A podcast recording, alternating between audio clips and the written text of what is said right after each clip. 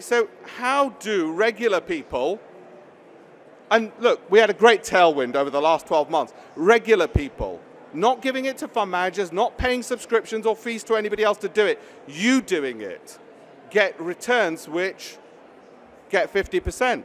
That happened last year. That was an exception. It's not me doing it, it's you doing it, but only because there was a tailwind. There might be a headwind next year. My point is, there's a lot there happening amongst people doing it themselves and getting those returns and those missing out. So how do we make sure we don't miss out? And these were some of the ones which I'm going to show you an approach I want you to look at yourself and investigate it in your own time after this, where you find the data free on the internet. Thankfully, it's all free, and I want to make sure everything's free that I tell you. That looks at the value of a company, that i.e. its profitability, it's growing, its sales are growing. All the things you know are important in your own business. How about, in, how about using that know-how you already know as business owners to put a tiny bit of your pension into those other companies which are listed so you can get the hell out of there if you need to at any point for the sake of your pension.